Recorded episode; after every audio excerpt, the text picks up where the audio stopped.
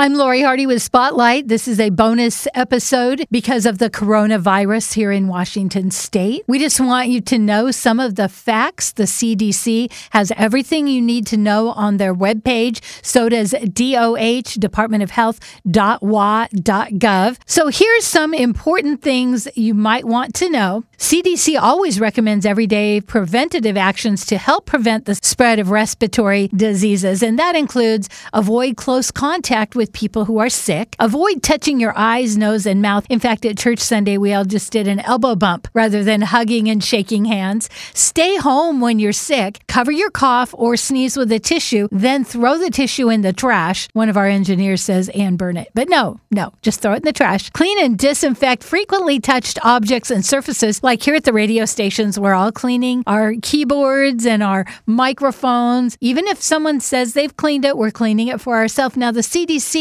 does not recommend if you are not sick to wear a face mask. If you are sick or you have some symptoms, they do recommend a face mask. And you can always go to their webpage, cdc.gov slash coronavirus, to find out anything you need to know. Here at the station, we're saying stick with the facts, be safe, be clean, but stick with the facts. There's plenty of places to go to get the real information, which is DOH, Department of Health, or CDC Center of Disease Control. So either one of those will give you the best information that you need to know. So I will put these links below the show. So remember, if you're not a frequent hand washer, it wouldn't hurt to wash your hands more. Use hand sanitizer if you need to. If you have a workstation, somebody says they've cleaned it, you just clean it yourself as well. Stay home if you're sick, wear a mask if you're sick.